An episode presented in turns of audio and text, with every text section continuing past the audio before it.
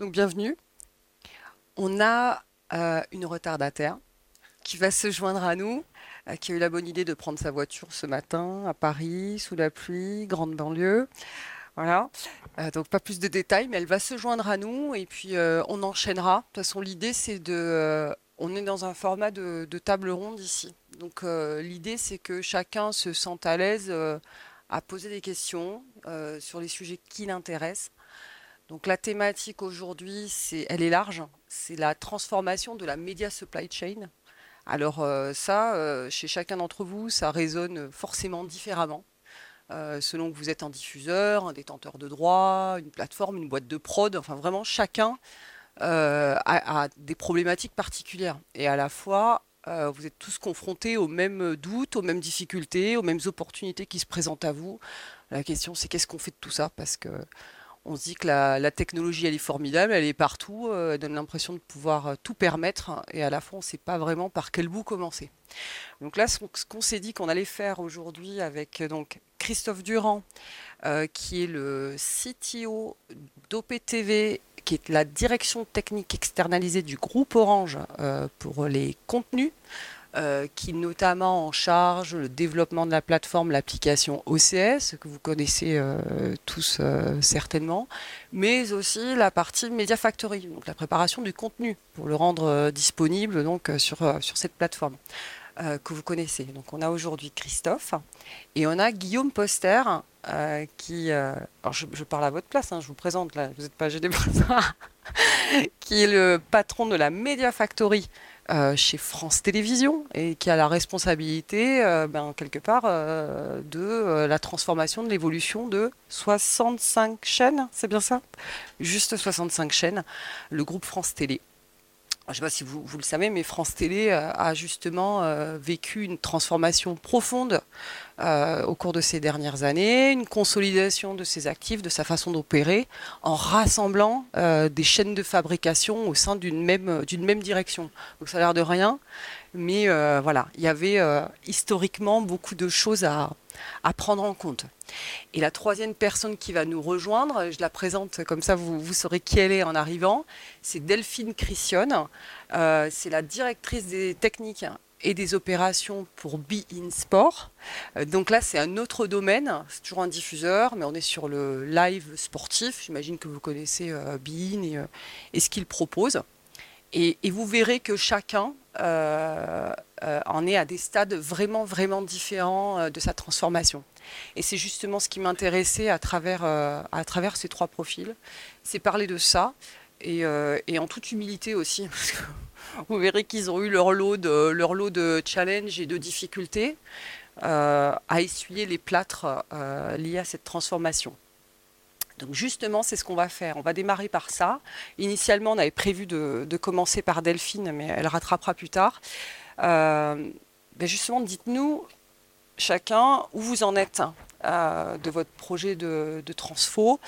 Euh, quels ont été euh, les, moteurs de cette transformation? Qu'est-ce qui a initié le, fait bah, de, faire évoluer votre techno? Et puis surtout, s'il y a une méthodologie, combien de temps ça a pris. Ouais, c'est toi qui as bonjour, bonjour à tous. Euh, au niveau de la transfo, nous on est, euh, on va dire qu'on est à 80% de notre transformation. Euh, alors pour, pour, la, pour la media supply chain, il y a une très grosse partie qui a été faite. donc on, on, est parti, enfin on, a migré vers le cloud, vers une nouvelle plateforme cloud que nous avons développée en interne. Donc c'est une transformation qui a été, qui a été un petit peu longue. Hein surtout dans sa phase de réflexion. Euh, parce qu'en fait, quand, quand, on parle de, de, migration de gros systèmes qui sont déjà établis, qui tournent depuis des années, on a beaucoup de legacy. Euh, donc on se pose forcément, euh, et c'est là où Delphine pourra faire le, le, le point, c'est-à-dire on se pose beaucoup de questions sur comment attaquer le sujet, est-ce qu'on va vers le cloud, est-ce qu'on reste en prem, est-ce qu'on reste hybride.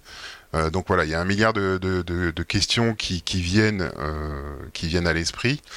Euh, donc voilà, il y a une très grosse phase de réflexion et ensuite une phase de mise en œuvre qui est plus, chez nous a été plutôt courte au final. Euh, tout ça dans un contexte effectivement de business qui est, euh, qui est, le, qui est le nôtre à ce moment-là et qu'il faut aussi prendre en compte avec, euh, bah, pour nous, des clients qui ont des trajectoires qui peuvent être différentes entre la, la, la, VOD d'Orange qui a ses propres trajectoires, ses propres enjeux, ses propres volumétries, et aussi OCS bah, qui a d'autres enjeux, d'autres volumétries, d'autres critères de qualité. donc voilà, donc il y a, y a un ensemble de facteurs à prendre en compte. Et nous, on est quasiment, enfin, on a franchi une très grosse étape euh, là en début d'année avec euh, la migration de notre média supply chain. Maintenant, on est plutôt sur une couche un peu plus euh, système d'information, cockpit de pilotage pour les équipes, pour avoir, pour qu'ils puissent avoir vraiment une vue transverse de tout ce qui se passe dans notre écosystème, donc qui est très très large, hein, qui va donc on parle de média supply chain, donc ce qui vient, ce qui nous vient à l'esprit, c'est forcément le fichier vidéo. Mais dans un monde délinéarisé, euh, il n'y a pas que le fichier vidéo, il y a l'ensemble des métadonnées, il y a l'ensemble des images euh, que l'on doit fournir aux plateformes. Et ça, ça fait partie d'un ensemble qu'il faut arriver à coordonner pour arriver à la fin délivrer le produit. Ok, alors juste pour ceux que ça intéresse, parce qu'on va aussi parler de, technologie, on reviendra aussi sur la technologie un peu plus tard, euh, sur les outils qui ont été choisis euh, par, euh, par OPTV hein, pour, pour délivrer, on va dire, leur vision. Tu parlais du, temps, du temps du déploiement, ce que ça a pris en réalité. Bon, il y a eu le temps de la réflexion mais moi, moi, je trouve assez impressionnant en fait le, temps dans lequel vous avez fait cette bascule et surtout la façon dont vous avez euh, vous l'avez opéré en gardant. Est-ce que tu peux nous donner euh, Bien sûr. Euh, une fois qu'on a eu, on s'est dit c'est bon, on a toutes les briques, on a bien réfléchi à ce qu'on va faire et on va le mettre en route. en fait, sans flagornerie, on a délivré les premiers PAD en bout de trois semaines. Mm. Mais pour ça, on a adopté une stratégie, euh, alors je ne vais pas dire agile parce que euh, pour les puristes du terme, euh, ça, ça, incombe beaucoup de choses, mais en tout cas, on, y est allé très, très pragmatiquement. Tu disais, oui, quand on préparait le, panel, tu parlais oui, de, de, démarches très itératives. Très itératives. En fait, ce qu'on s'est dit, on a, au moment de notre réflexion, on a découpé tous nos gestes métiers on a découpé tout notre volume de traitement, enfin nos volumes, et donc on a, essayé de trouver des grandes familles euh, de médias euh, en fonction des besoins de nos clients. Et donc on a, on a découpé tout ça et on s'est dit comment on peut faire pour euh, faire des itérations très courtes, sans prendre de risques, en habituant le métier, etc. Donc ce qu'on a fait, c'est-à-dire qu'on a démarré, alors voilà, sur le, on s'est dit bah, qu'est-ce qui est le plus simple à faire pour nous? Bah, le plus simple, c'est euh, un film en version française, sans sous-titres, sourds et malentendants. Et dans la typologie de programme, c'est un, fichier de catalogue VOD qui va être assez peu exposé. Donc voilà, euh, probablement un vieux film classique euh, qui fera très peu de location, voire pas de location, malheureusement. Et donc on a, commencé à mettre cette première brique. Donc on a fait nos premiers fichiers en VF, très simple, en stéréo, etc. Puis ensuite on a rajouté le 5.1. Puis ensuite on a rajouté les sous-titres. Et ensuite on est arrivé sur des contenus un peu plus exposés. Et de plus en plus exposés pour finir carrément, bah pas carrément, sur les, contenus les plus euh, compliqués pour nous, bah, on va dire un fichier en version multilingue avec du 5.1, des jeux de sous-titres, euh, tout ce qui va passer à la fois en live sur OCS et aussi euh, en, replay chez 12 distributeurs. donc voilà, donc on, a itéré comme ça et par des, cycles assez courts de 10 à 15 jours, une, une à deux semaines selon les, bah, les marches à franchir. Effectivement, il y en a qui sont plus simples que d'autres. Et donc à chaque point, on chaque début de semaine, on faisait un point avec les opérationnels. Donc nous aussi, on a la chance, euh, je vais pas dire contrairement à Guillaume, mais en opposition à Guillaume d'avoir une petite équipe. On est une dizaine. Hein. C'est important de euh, rappeler ça parce que j'ai parlé d'Orange. Donc bien sûr, c'est le groupe Orange, mais l'équipe OPTV est vraiment une équipe opérationnelle. Hein, voilà, sur la partie vraiment Media Factory, on a une petite dizaine. Donc ce qui nous permet d'avoir traité ça en mode très agile. C'est-à-dire qu'on se réunit euh, en stand-up meeting pour reprendre des termes d'agile. Voilà, mais c'est pas c'est pas une assemblée générale. Donc on est on est on est 10. On a tout le monde autour de la table, tous les, tous les intervenants et tout le monde a la parole et ça prend une demi-heure et on part, on part comme ça et on se dit ok on franchit la prochaine étape si tout le monde est d'accord, tout le monde est d'accord, on y va, etc. Donc voilà, on, a, on, s'est servi de cette force euh, et cette, euh, euh, cette, cette, petite équipe pour pouvoir vraiment faire ça en mode très agile et en itération très courte. Ok, super, merci Christophe. Guillaume? Oui, oui, effectivement, moi je suis, je suis un J'ai un peu plus de taille puisque nous on est grosso modo 150 majoritairement prestataires au sein de la Media Factory. Euh, Media Factory chez France Télévisions qui est très récente puisque ça a été créé il y a, presque 5 ans euh, avec un paradigme assez simple, c'est qu'avant on avait grosso modo trois grosses entités euh, de diffusion qui étaient les chaînes nationales, euh, donc 2, 3, 4, 5, les chaînes ultramarines, donc François à l'époque et toutes les premières, donc une chaîne de télévision par territoire ultramarin. Et on avait aussi les déclinaisons euh, régionales, donc les 24 régions, plus qui montent à 44 si on parle des points, enfin de, grandes régions. Et chacun avait son ingénierie, son système de diffusion, son MAM, euh, on était même un peu plus euh, compliqué puisqu'on avait en fait 24 MAM en région, un par région. Euh, et moi j'arrive au moment où la direction de France Télévisions se dit qu'il faut faire circuler les médias et faire de France Télévisions une seule entité de diffusion avec notamment le site web France TV qui avait été lancé deux ans avant. Et, et, en fait ce qui a drivé la refonte c'est vraiment de se dire il faut qu'on ait un seul endroit où il y a des médias qui distribue ces médias pour alimenter le linéaire, le non linéaire, indépendamment, pour pouvoir faire de la preview, du hors antenne, de l'antenne, euh, faire des channels événementiels, etc. Donc une, super roadmap euh, qui démarre en 2019. Euh, bien évidemment avec un énorme legacy, mais ce qui est assez classique dans une boîte qui a un peu vécu.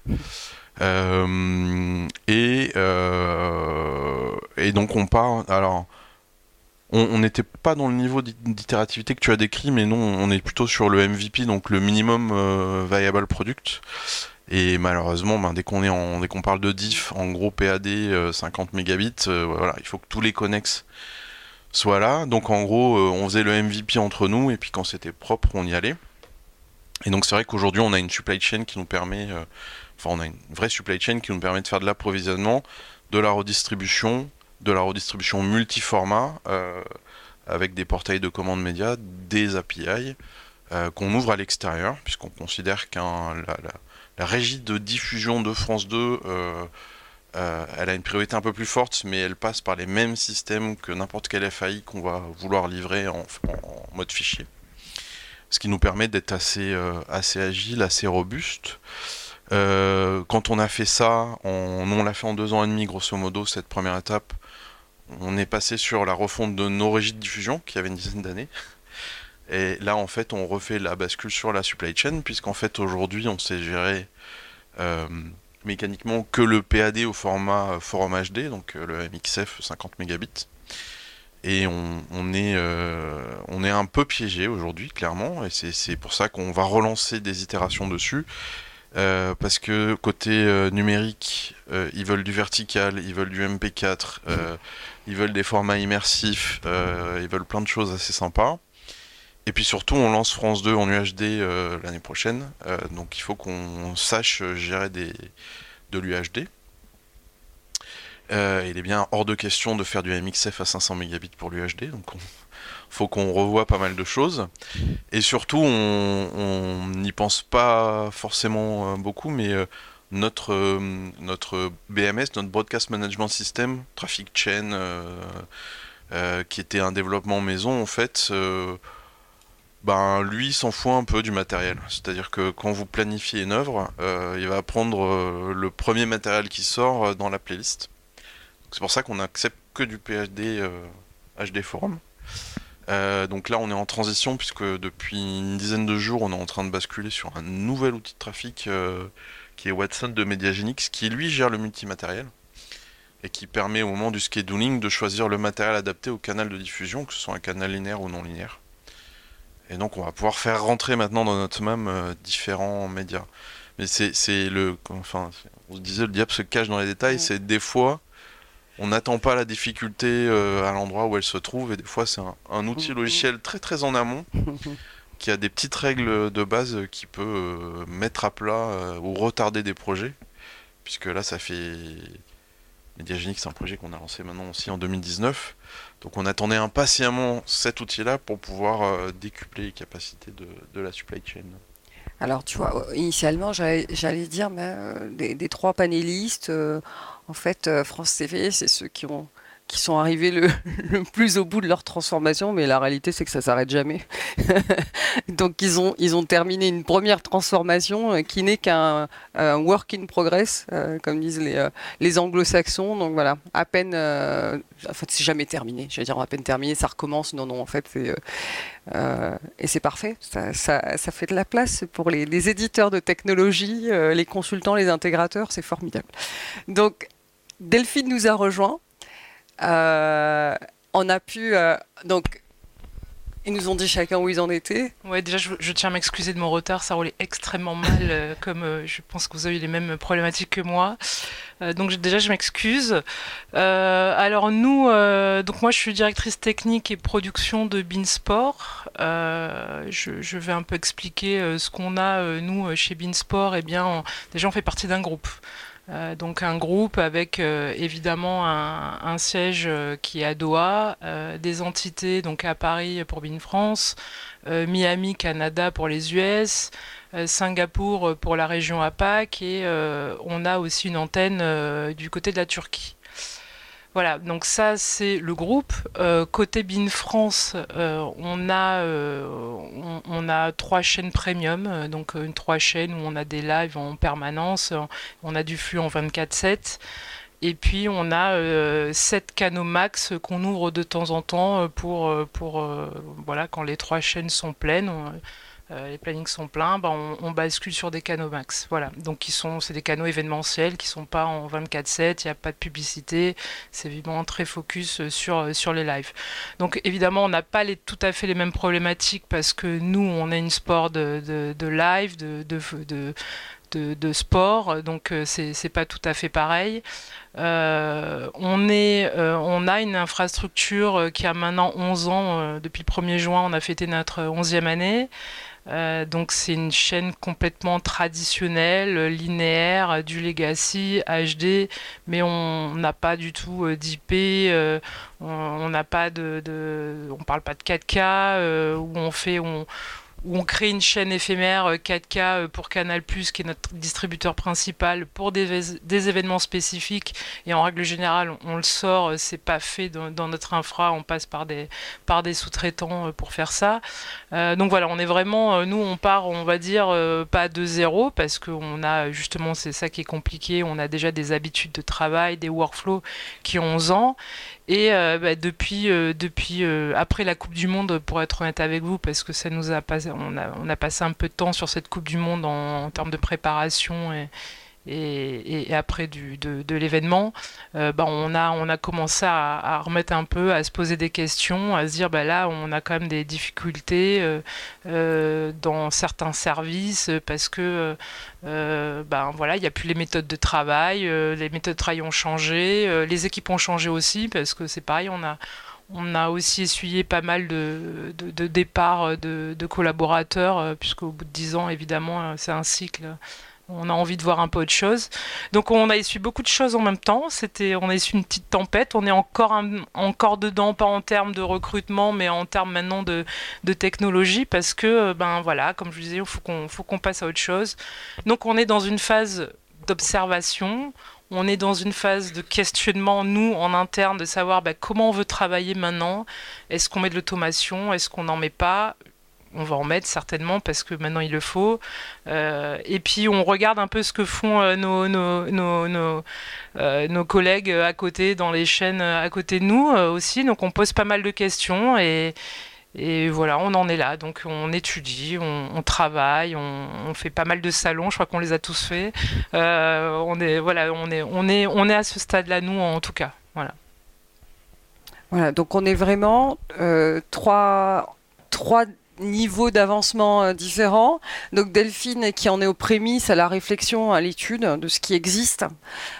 Christophe qui est déjà bien avancé dans son projet de, transformation. Et on va considérer que toi c'est abouti bien que voilà on a bien compris euh, que c'était euh, que c'était une affaire une affaire sans fin.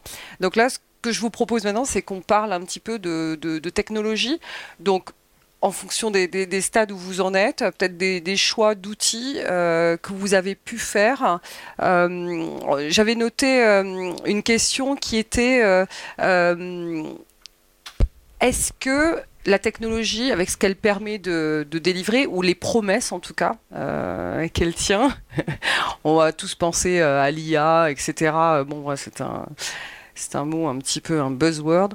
donc voilà, comment, comment vous, vous, choisissez la, technologie concrètement euh, Comment de manière euh, pragmatique, vous, euh, pour une problématique métier, vous arrivez à déterminer que tel outil ou tel prestataire, parce que parfois la, vérité aussi se situe à l'extérieur. Voilà, quels sont les, vecteurs de choix? Et peut-être nous parler d'un choix technologique que vous avez fait qui a vraiment permis de répondre à, un besoin particulier qui prend la main Christophe, on va faire comme ça et puis. Euh, euh oui.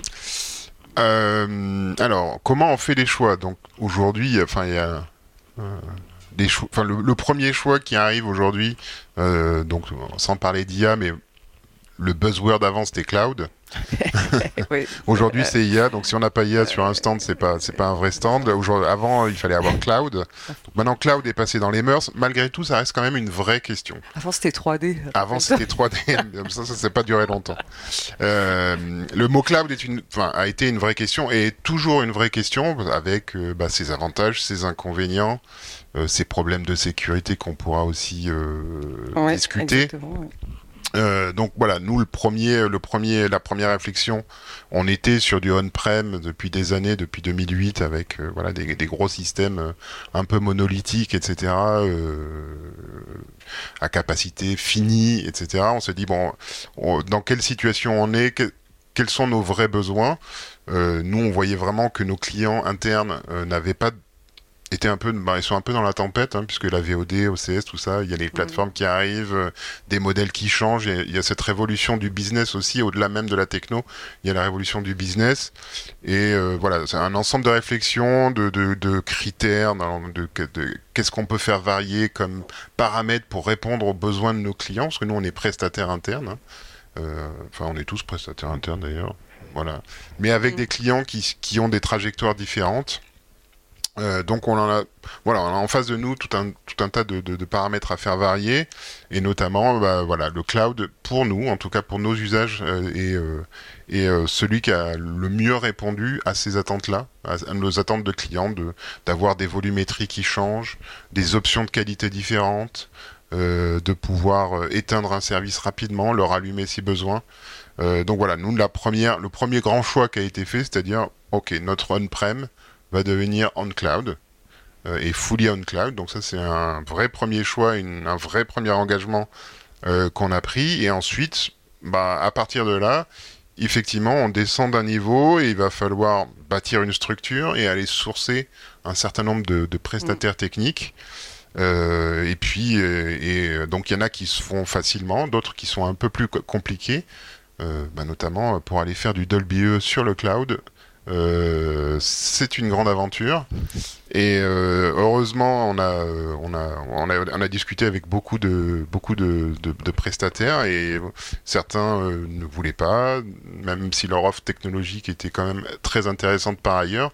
Mais voilà, il y a des choix, il y a des choix techno qui se font aussi par défaut, enfin pas par défaut, mais en tout cas qui sont drivés par la capacité des, des outils de faire certaines choses euh, qui sont dans notre cahier des charges. Donc euh, voilà, typiquement, c'était les streams qui nous a accompagnés euh, sur la partie Dolby E dans le cloud, ce qui, ce qui, est quand même pas une mince affaire. et puis et puis voilà, donc on, choisit en fonction de bah, du temps qu'on passe sur les salons. C'est aussi c'est très important de, de, voir tous les en l'espace de 24-48 heures de voir l'ensemble des prestataires. C'est quand même quelque chose qui est, hyper intéressant. Et donc voilà, on a bâti notre stack avec euh, un orchestrateur euh, de chez Embrace, euh, Pulseit, un front en low code et puis un ensemble de et on a bâti notre notre infrastructure en, en pouvant avoir la capacité d'interconnecter via les API. Donc ce qui est aussi un gros avantage du cloud et des modèles SaaS, c'est que quasiment aujourd'hui tous les prestataires exposent des API. Donc il y a juste à lire la doc entre guillemets. Et puis euh, et puis euh, voilà développer le connecteur ou le ou le sourcer. Bah, du, du coup euh, c'est dans certains orchestrateurs qui ont déjà ces connecteurs là donc ça ça fait gagner du temps de dev. Donc on, on, on, a fait notre petit marché. Et puis et puis voilà Il y y a- aussi un sujet euh, dont on avait parlé dans la, préparation, moi, qui m'avait euh, quand même interpellé, c'est comment, euh, en repensant vos, workflows, dans le but de transformer et d'aller vers plus, je, je veux dire, on va dire de souplesse, plutôt que de dire agilité, parce qu'il y a trop de... Voilà.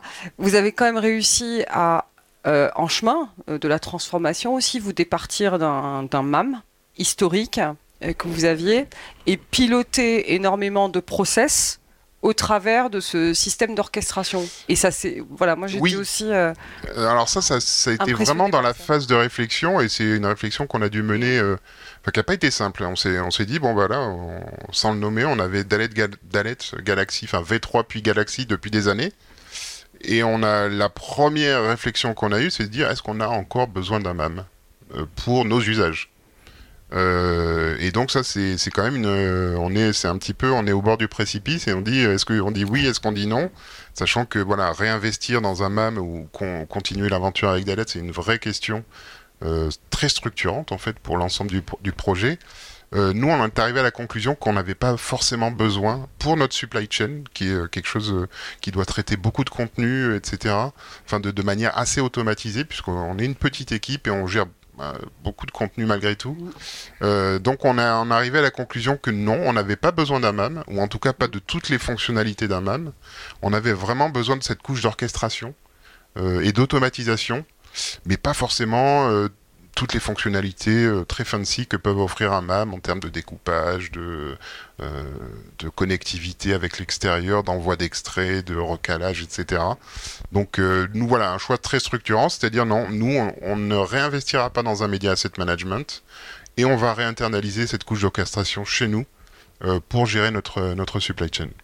Et, d'où l'importance de tout ce travail de préparation en amont et de, de travail près euh, des, des équipes et de remise en question sur la façon dont on a fait les choses depuis des années et qu'elles participent et qu'elles expliquent et que des décisions puissent être prises. J'ai- presque envie de dire que c'est on repart d'une feuille blanche en fait. On, Ouais. on- on s'assoit à côté des, des, des opérationnels, on dit bon, qu'est-ce que concrètement, qu'est-ce que tu as besoin? Voilà. Ouais. Nous, c'est ce qu'on fait. Je pense que ça passe par là et le, le plus de Une temps phase, euh, passé à la préparation. La phase la plus importante, Mm. euh, enfin pas la plus importante, mais qui va structurer l'ensemble du projet si on a bien les, tous les enjeux métiers en tête euh, et que tout le monde a pu s'exprimer euh, et que tout le monde a pu digérer ensuite, on peut y aller plus sereinement. Ouais, et puis surtout après dans la mise en œuvre, euh, tout le monde a fait partie du projet, a adhéré et donc euh, en quelque part est, content d'utiliser la techno euh, parce qu'ici euh, ici identi- s'identifie, il se l'approprie. Guillaume, on va passer à toi. Il y avait un terme que tu as utilisé quand je t'ai posé la question en te disant ah, bon et toi alors tu fais quoi? C'est on-prem, c'est dans le cloud, c'est hybride. hein? Tu m'as dit ah, bah, nous on est opportunistes en fait. Est-ce que tu peux nous, nous dire euh, ce que tu entends par là? Ouais, en, en fait, euh, alors la stratégie de France Télévisions, c'est euh, de plutôt prioriser le cloud. Alors le cloud, ça va de d'aller faire de l'infrastructure chez Amazon, Azure, Oracle, Orange, un des autres, mais c'est aussi juste contractualiser un, un, un SLA sur un service précis avec un tiers. Euh, voilà, les ASP se sont renommés SAS, hein, on l'a tous vu euh, quand on parlait du truc. Euh, et donc l'idée c'est que on a nous quelques quelques poches de souveraineté sur laquelle il n'y a pas de question à se Mhm. poser. C'est en interne chez nous physiquement euh, dans nos infras ou dans des data centers qui sont à nous parce qu'on a des contraintes de, de souveraineté importantes. Euh, mais après le, le choix, on le fait de manière très opportuniste. euh, avec un SWOT, enfin une matrice d'analyse qui nous permet de nous dire euh, où est-ce que c'est plus pertinent d'aller. Euh, C'est-à-dire que moi j'ai des produits complètement en SaaS et puis j'ai aussi des développements complètement internes. Euh, sur notre supply chain, notre moteur de workflow, on a des produits d'éditeurs qu'on intègre, qui sont vraiment des moteurs qu'on installe chez nous. On a des petits développements qu'on a fait nous aussi pour certaines machines à état. Et puis on a aussi des produits en mode SaaS pour faire de la distribution. Et le choix, on le fait vraiment à chaque fois dans cette démarche de euh, résilience, coût euh, et pertinence du modèle. Euh, c'est marrant, j'en parlais encore hier avec un avec quelqu'un qui me demandait pourquoi en fait nos pop-up channels, on est allé prendre une solution SaaS, alors qu'en fait on, a déjà 65 canaux de diff et puis on a mmh. presque de l'infra code, donc on pourrait le faire nous aussi. Bah en fait parce que ça juste marche en fait. J'ai quelqu'un qui, qui, est là, je l'appelle en API, quelques secondes après j'ai mon channel. Mm. Euh, ça marche à 24 et moi j'ai des gens qui bossent de Tahiti à Wallis mais en passant par le grand tour. Euh, donc j'ai toujours une chaîne euh, qui est en live news ou en sport, en, mode premium en fait. et donc c'est aussi plus facile d'avoir ce genre de SLA là. Donc c'est du pragmatisme en réalité. Oui, oui, moi je dis opportuniste parce que parce que notre table de loi chez France Télé c'est Cloud First, mais on s'interdit pas d'avoir d'autres actions. Et tu, parles, tu parlais cyber, on, on, le prend aussi, c'est-à-dire qu'on a, on a des choses installées nous dans le cloud, euh, mais qui sont pas accessibles d'Internet en fait. Euh, on a posé des liens directs de connexion et euh, on, vit le cloud comme euh, vraiment un, data center, à part qu'il est, par API et qu'on paye à l'heure. et puis on a dans d'autres, d'autres points du cloud qui est sur Internet, qu'on vit aussi dans un autre modèle de sécurité, qui est se dire, ben, quand on a un site web mémoriel et qu'on sait qu'on va se le faire péter, eh ben, on va le mettre ailleurs, chez quelqu'un qui dépense des milliards d'euros chaque année pour, euh, son SOC, pour sa sécurité, et si jamais ben, le site se fait casser, hein, parce que, in fine, c'est compliqué de protéger ça, ben voilà, il, tombe chez Amazon, Azure, Oracle, Orange, et pas chez nous. Euh, donc voilà, c'est pour ça que c'est opportuniste. Hein, c'est vraiment, on a cette matrice de choix. Je vois là quelqu'un qui vient de s'asseoir. On a aussi euh, euh, des produits de Nomalab pour notre supply chain. En concurrence de la nôtre qui nous permet aussi de gérer des crises, des crises parce qu'on a trop de médias qui doivent arriver d'un coup, des crises parce que ben il y a un peu de la scène qui déborde ou un incident quelque part, un incident cyber et on a cette supply chain de secours à côté, voilà.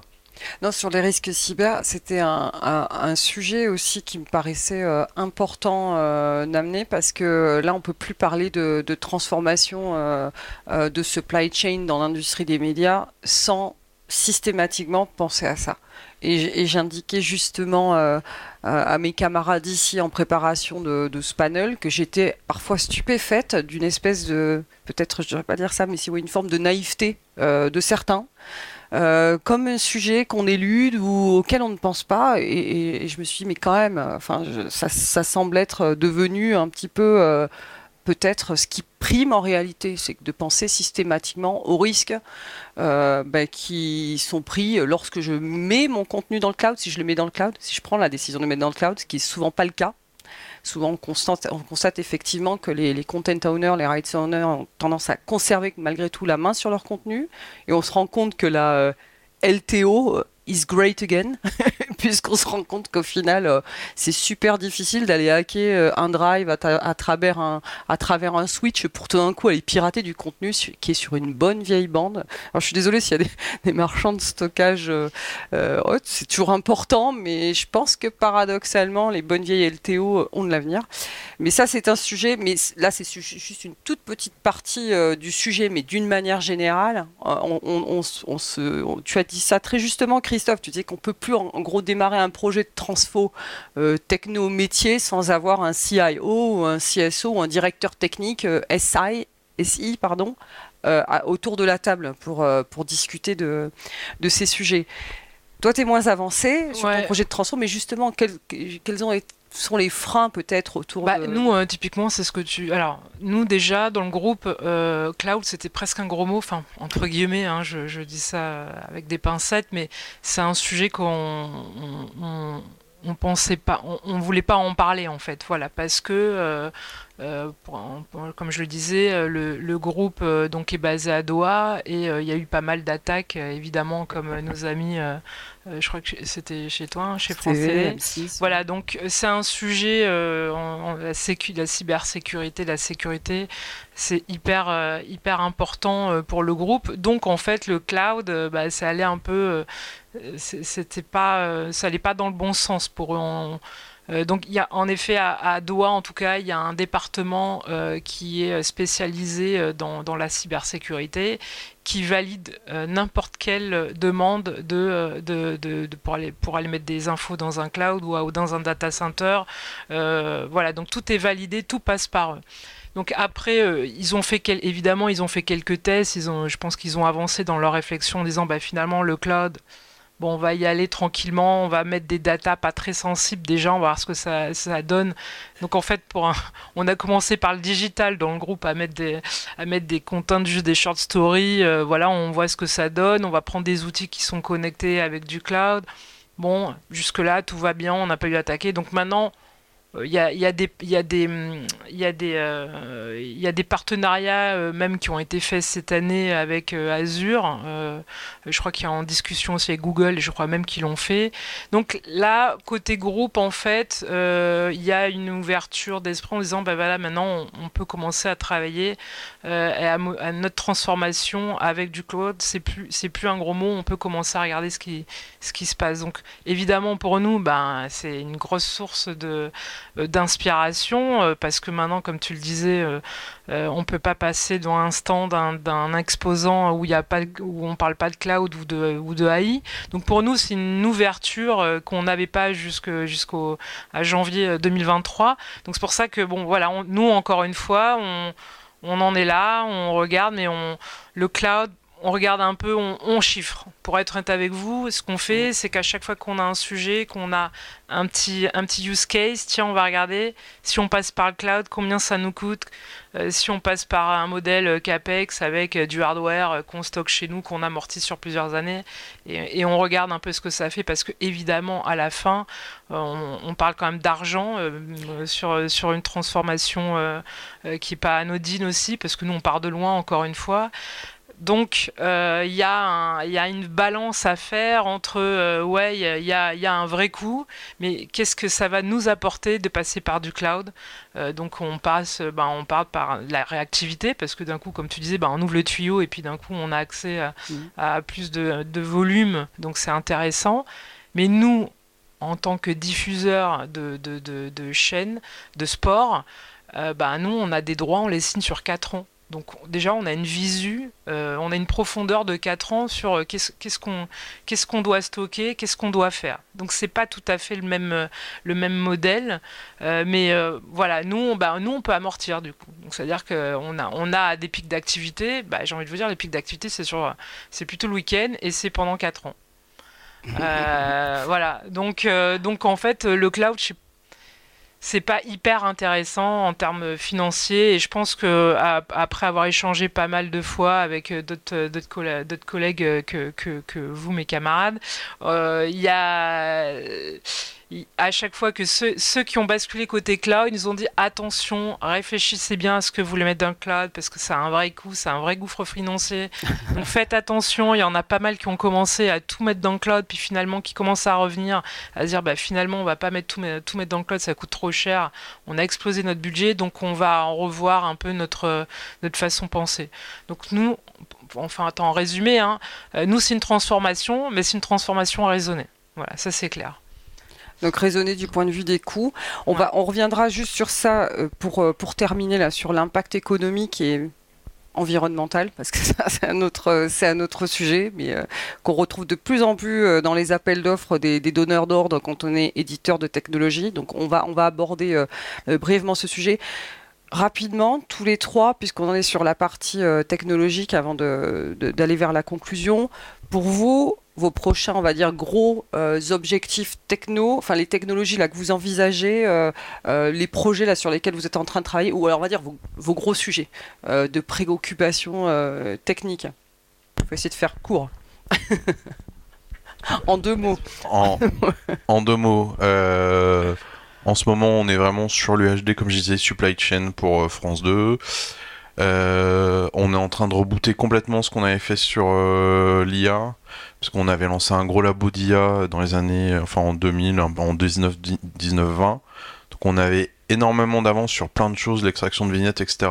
Et là on s'est pris une belle rouste euh, avec les nouveaux moteurs plus orientés GPT ou d'autres modèles.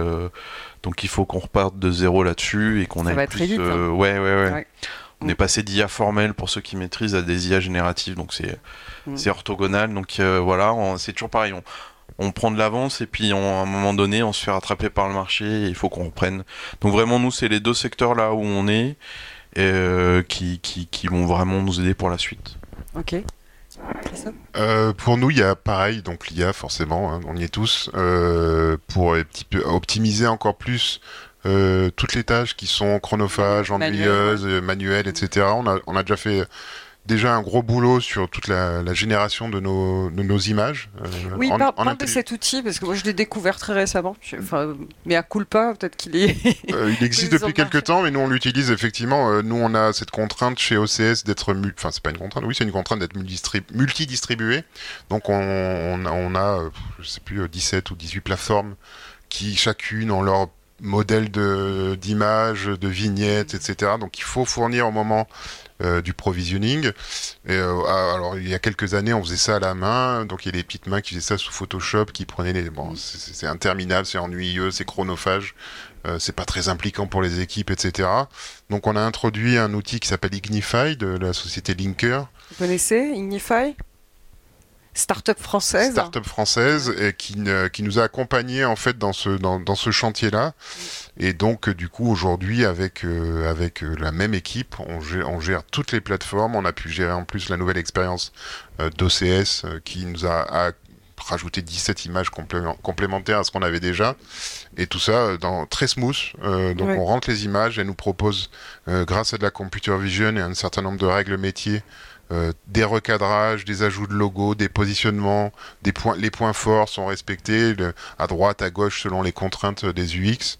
Euh, et donc ça, ça nous, fait gagner un temps fou. Donc on se dit que bah il y a, d'autres sujets sur lesquels on va pouvoir attaquer, les bandes annonces pour la VOD, etc.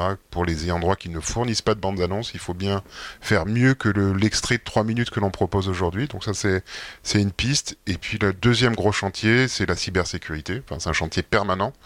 Et nous, on se met des challenges chez OPTV puisqu'on on, Mhm.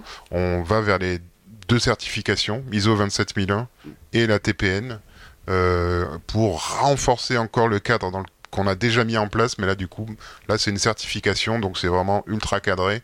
Et ça va nous obliger à passer un grade supplémentaire et à continuer à se structurer et se structurer dans la durée, puisque euh, ce sont des best practices qu'il faut, euh, qu'il faut avoir tout au long de la certification. Merci. Euh, bah, alors nous, on est euh, à court terme, on va dire, euh, dans les projets à court terme, très court terme, on a un upgrade de Notion, on utilise Mediagenix, Watson comme traffic system, donc pareil, on, leur demande de faire un peu plus de développement pour automatiser le plus de tâches possible.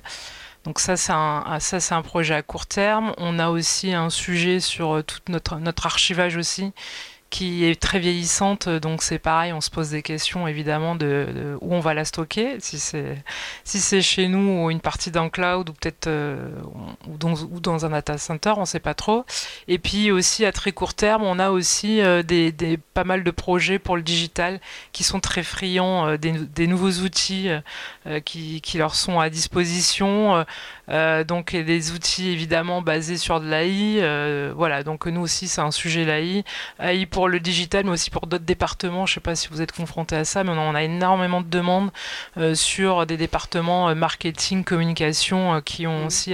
Il y, a, il y a une grosse attente aussi du, pour l'AI. Voilà. Donc on est sur pas mal de, de, de projets en, en même temps.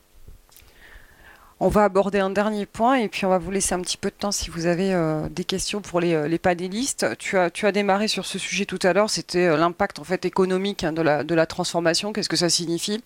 On se dit qu'on va automatiser, donc on va faire des économies. Mais est-ce que c'est- une réalité? Est-ce que c'est vrai? Est-ce qu'on est est-ce qu'on économise vraiment de l'argent? Est-ce qu'on réduit nos budgets? En, en automatisant Euh, Parce que bon, c'est un des premiers souhaits en réalité hein, Bah, pour un CFO bah, qui va voilà, valider pour un Exactement, ouais, c'est la est-ce première que, attente. voilà, est-ce qu'automatiser euh, est, est, euh, gage euh, d'économie en réalité? Ça, c'est la question. Et puis, on va faire deux en un, comme ça, on, on ira. L'impact environnemental dans vos cahiers des charges, où est-ce que vous en êtes vous? Est-ce qu'il y a des critères? Et euh, donc nous, on a des critères RSE systématiques, euh, donc responsabilité sociétale et environnementale. Euh, on va dire que quand on achète du matériel, on va plutôt mettre de l'environnemental, recyclage, soit des matériaux, durée de vie. on met de plus en plus des engagements de durée de vie longue sur le matériel pour être sûr qu'on n'ait pas besoin de jeter le matériel au bout de 4-5 ans. Euh, après, quand on est sur le logiciel, on va être, euh, on était historiquement plutôt sur du sociétal, formation, congé, etc. pour les équipes. Et là, on commence à rajouter effectivement des notions euh, environnementales sur les consommations énergétiques. on regarde un peu le l'encoding par title. donc, on n'est pas Netflix, on n'a pas assez d'ingénieurs pour s'amuser là-dessus, mais mais voilà, à nouveau, de manière très opportuniste, il y a des gens qui viennent nous voir en nous proposant des solutions, donc on se dit que ça se regarde. Mmh parce qu'un dessin animé en aplat de couleurs, euh, ça sort quand même vachement bien en 640, qu'on n'a pas besoin d'aller vers le 1080. Mm. Et pourtant, le match euh, de rugby avec euh, son herbe, où on veut voir tous les brins d'herbe, bah, Mais surtout quand elle se soulève sous les crampons. Et donc nous on encode tout de la même manière hein, pour aller vite. Et en fait c'est fondamentalement une grosse bêtise, potentiellement économique mais aussi environnementale. Et sur l'automatisation, euh, en fait, la réponse courte, c'est je pense qu'on gagne pas forcément de l'argent. Euh, en tout cas, nous, chez France Télévisions, quand on aborde l'automatisation, on l'aborde pas avec ce vecteur euh, économique. On l'aborde vraiment avec le vecteur résilience et capacité. C'est-à-dire que quand on met de l'IA sur euh, générer les timecodes. Bah, l'aspect que tu disais, en fait, ça évite aux, vérificateurs de mettre des timecodes à plusieurs endroits et ça les fatigue moins là-dessus.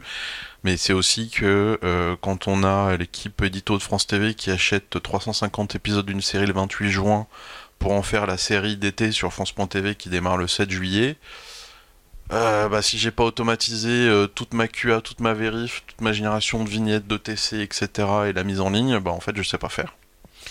Euh, donc il y a vraiment cette notion de résilience, volumétrie, euh, etc. Mais clairement, on, on gagne pas forcément d'argent parce que ces petites mains euh, qui sont payées entre guillemets le SMIC ou un peu plus, bah, en fait, ça veut dire qu'on va avoir plus d'ingénieurs et un ingénieur, c'est pas du tout payé au SMIC. C'est très compliqué à recruter, c'est très compliqué à garder dans les équipes. donc, in fine, je sais pas si on est nous en fait dans nos choix économiquement gagnants, mais c'est pas forcément ce qu'on cherche. Donc on réduit on réduit le peut-être le nombre de personnel, mais on investit sur des profils, euh, des profils différents. plus si on fait total cost, c'est-à-dire si on inclut les mètres carrés, le bureau, la clim, le chauffage, euh, le CSE, le machin, le bidule, c'est peut-être rentable, mais en tout cas en pur headcount, euh, hmm. bah, c'est pas forcément. Merci. Guillaume, et toi, le critère économique ah, dans la transformation Il est forcément important. Enfin, on, l'a vu. Enfin, je, l'ai évoqué dès le départ. Ça, enfin, on n'est pas dans l'économie, on est dans l'optimisation. Euh, optimisation et surtout, euh, ce que Guillaume évoquait, c'est se, rapprocher des enjeux du business, leur donner des, KPI qui leur parlent. Euh, eux, ils s'en fichent qu'on achète 2B et 3 serveurs. Eux, ce qu'ils veulent savoir, c'est combien ça va me coûter de produire tel programme. Mm. Si j'achète telle série, est-ce que ça va me faire plus cher cette année ou moins cher cette année? Si euh, pour tous euh, les, les, contraintes institutionnelles de d'accessibilité, est-ce que ça va me faire réduire mes coûts? Voilà, donc ça c'est de l'optimisation. Euh, on a évoqué aussi le cloud, c'est une facturation qui est totalement différente. Oui, pardon, parce que ça c'était une question que j'avais. C'est est-ce que vous vous y retrouvez là quand vous préparez vos budgets avec tous ces nouveaux business models Forcément, on doit s'y retrouver, mais effectivement, ça, du coup, ça fait vraiment partie de la transformation. C'est-à-dire que bon, on a, on a passé 15 ans en, en capex et amortissement, et là tout d'un coup, on se retrouve en opex euh, full. Mm. Euh, donc effectivement, euh, ben, heureusement que nos directeurs financiers sont, sont patients avec nous pour arriver à, refabriquer ce mm. modèle, à faire la transition, parce que sur 2023, on avait une transition avec des amortissements qui couraient encore et de l'opexidation qui commence. Mm, Donc l'année de transition, enfin l'année ou les années de transition entre un ancien modèle et un nouveau modèle sont pas simples à gérer et il faut, il faut travailler avec eux pour faire... Euh, déjà pour maîtriser ses coûts. Donc ça c'est un boulot qui est euh, quasiment hebdomadaire avec nos DevOps, de regarder les coûts, comment ils évoluent en fonction de ce qu'on fait. Euh, on découvre aussi, hein, parce que les services d'Amazon, celui qui arrive à prédire à l'euro près combien ça va lui coûter en fin de mois, ben, je l'embauche tout de suite. Donc voilà, donc c'est de l'optimisation, c'est une transformation qui est aussi dans les coûts de structure et les coûts de les coûts financiers. Donc ça, il faut vraiment le prendre en compte. C'est et, une année de transition euh, qui est compliquée. Pour les équipes, l'automatisation, c'est euh, aussi une manière de les, de les garder euh, puisqu'on enlève effectivement tout ce qui est chronophage, ennuyeux, répétitif. Ça, ça fait pas de la valeur ajoutée de, de rajouter. D'ailleurs, je crois que ton équipe euh, iconographie était assez satisfaite d'utiliser cet outil et que ça leur a vraiment. Effectivement, ça leur dégage du temps sur euh, des, des, tâches, enfin des tâches vraiment créatives, plus créatives, mm. parce que resizer des images à longueur de journée, c'est pas très créatif. Mm. Euh, en revanche, bah, euh, dégager du temps pour pouvoir faire un poster art complémentaire pour les réseaux sociaux euh, ou un post ou travailler un peu plus près avec les équipes marketing sur des tâches qui sont vraiment créatives, oui, ça c'est intéressant. Et l'automatisation permet ça en fait. Chez nous, en tout cas, elle permet de dégager du temps mm. pour offrir des services complémentaires.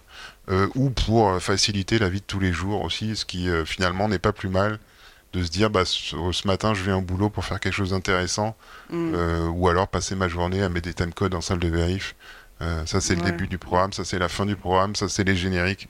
Franchement, c'est, enfin, voilà, mm. c'est pas très, c'est pas très motivant. Donc, il y a aussi un côté RSE dans l'automatisation quand elle est vue comme ça, pour dire, bah voilà, nos équipes, elles sont contentes de venir parce que euh, tout ce qui est ennuyeux, ça va être fait par les machines, c'est leur boulot, euh, elles se plaignent jamais, c'est formidable. Euh, et moi, je vais faire des trucs un peu plus sympathiques, mm. Donc, donc voilà. Merci tu as déjà fait euh, voilà ouais moi voilà moi je pense que vous avez tout, tout dit hein. enfin c'est clair que non mais je, je vais pas en rajouter euh, trois minutes mais c'est vrai que c'est voilà l'automatisation c'est quoi? Ben voilà c'est de la flexibilité. Euh, du coup les, les, personnes qui faisaient des tâches pas très pas très pas très intéressante, son focus sur des tâches beaucoup plus importantes ou des projets beaucoup plus importants euh, pour l'entreprise aussi. Nous, ça nous permet, euh, je, reprends l'exemple du digital euh, qui, ben, on, a, on a pas mal de droits, donc il y a beaucoup de, de beaucoup de, volume. bon, bah, évidemment que l'AI, avec des outils voilà, spécifiques, pourraient euh, augmenter leur volume de, de, mise sur plateforme de, short story. Voilà, donc ça, pour eux, c'est un gain de temps. Euh, du coup, c'est de la monétisation supplémentaire. Donc c'est aussi tout un business, tu t'en parlais, mais c'est aussi un retour sur investissement. Mm. Euh, donc c'est intéressant. Voilà, c'est à travailler aussi. Et sur la partie RSE, euh, nous aussi, comme, vous, on fait appel à, des, hardware qui ont déjà une, c'est leur deuxième vie. Euh, ouais, il y, a un cycle de vie où on fait très attention à ça. Euh, voilà. Donc on est vraiment je suis, on est très aligné par rapport à vous. Hein. Donc moi, moi, je trouve que tout ça, en fait, ça, résume un message très important à destination des, des fournisseurs de techno, de solutions en général. C'est que oui, les diffuseurs sont prêts à continuer à investir, il ne parle pas d'investir moins d'argent, mais investir différemment. Donc vous allez être euh, ceux qui sont là euh, challengés sur euh, concrètement ce que votre solution permet de dégager en valeur. Donc là, vous n'allez pas vous positionner juste en vendeur de technologie, mais hein, en pourvoyeur de nouveaux revenus pour vos clients. Donc là, là c'est vraiment un, changement de, paradigme. En mettant une petite dose de environnementale euh, dans vos propositions et votre technologie, en s'assurant qu'elle répond aux critères qui leur sont imposés en réalité euh, par leurs entreprises, parce que c'est des, euh, des, stratégies de groupe et qui s'appliquent aussi au métier du broadcast. quand le veuillons, c'est comme ça. donc attention à vos business models.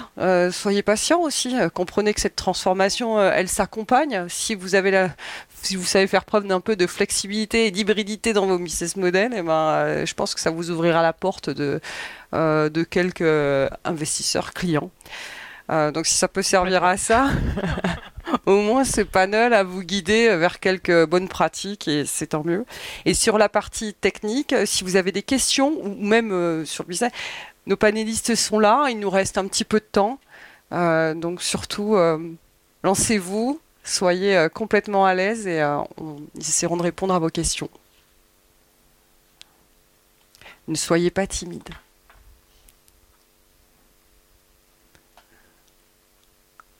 Ouais. On va peut-être faire passer un micro, non? Ou alors... Oui, allez-y. Vous voulez bien vous présenter? Comme ça. Allez, venez. Ouais, prenez le micro. Hein.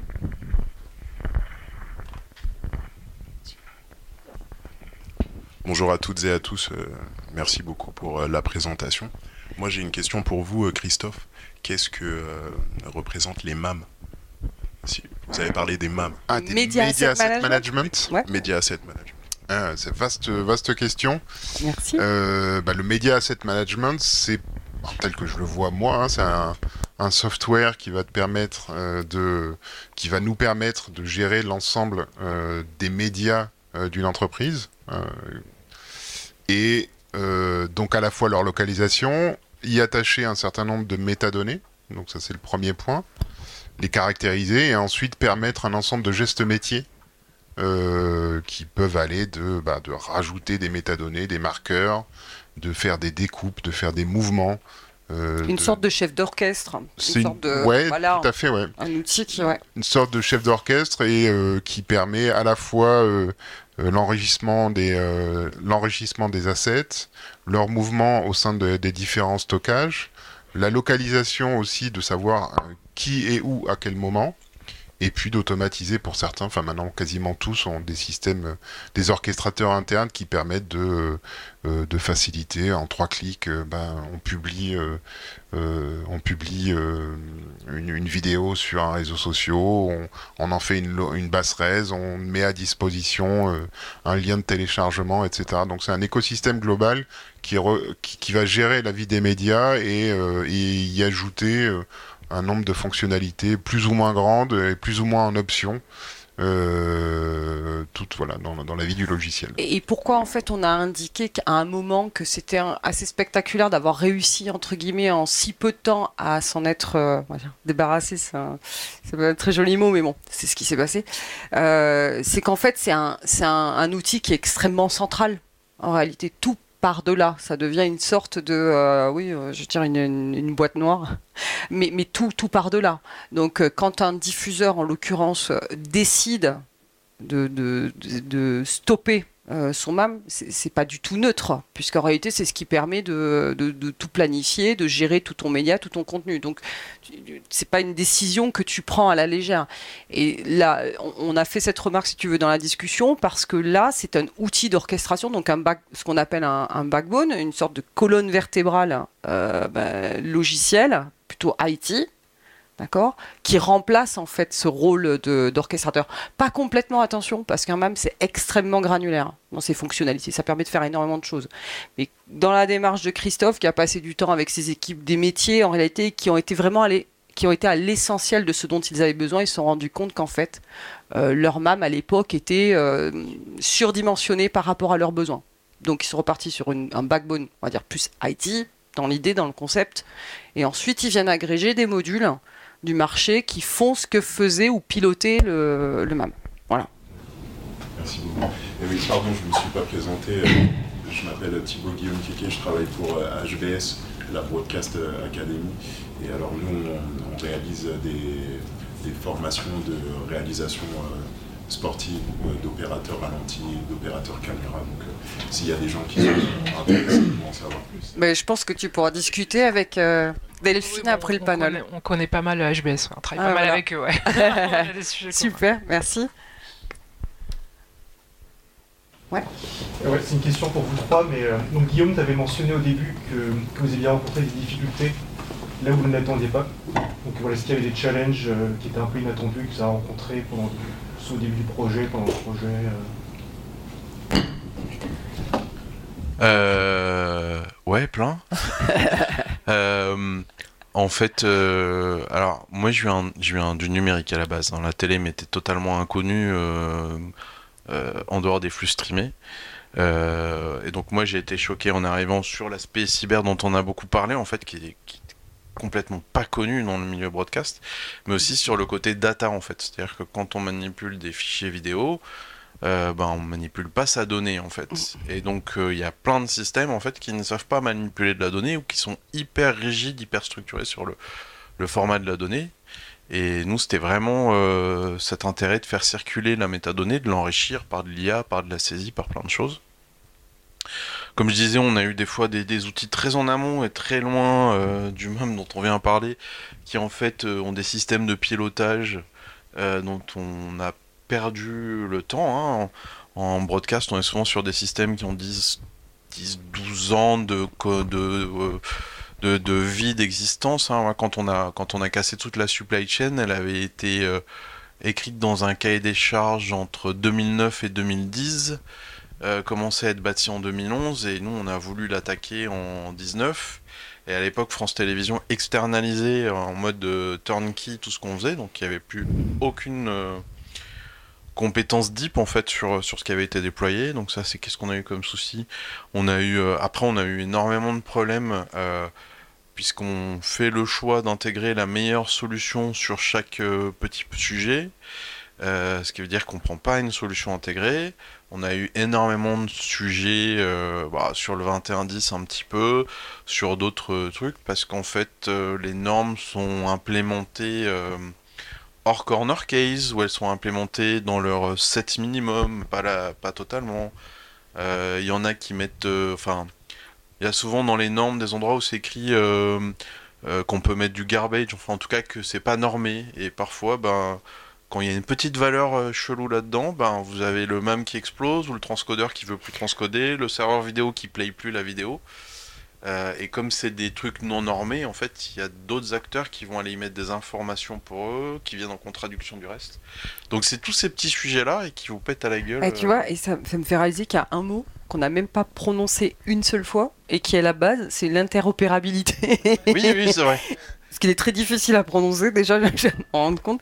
Mais euh, ouais, l'interopérabilité, voilà. C'est qu'il y a quand même aussi une volonté dans les critères, euh, les critères des acheteurs, euh, c'est ça. C'est les API euh, ouvertes, lisibles, les intégrations souples, le moins contraignantes possible. Ouais, c'est- plus que jamais, plus que jamais essentiel.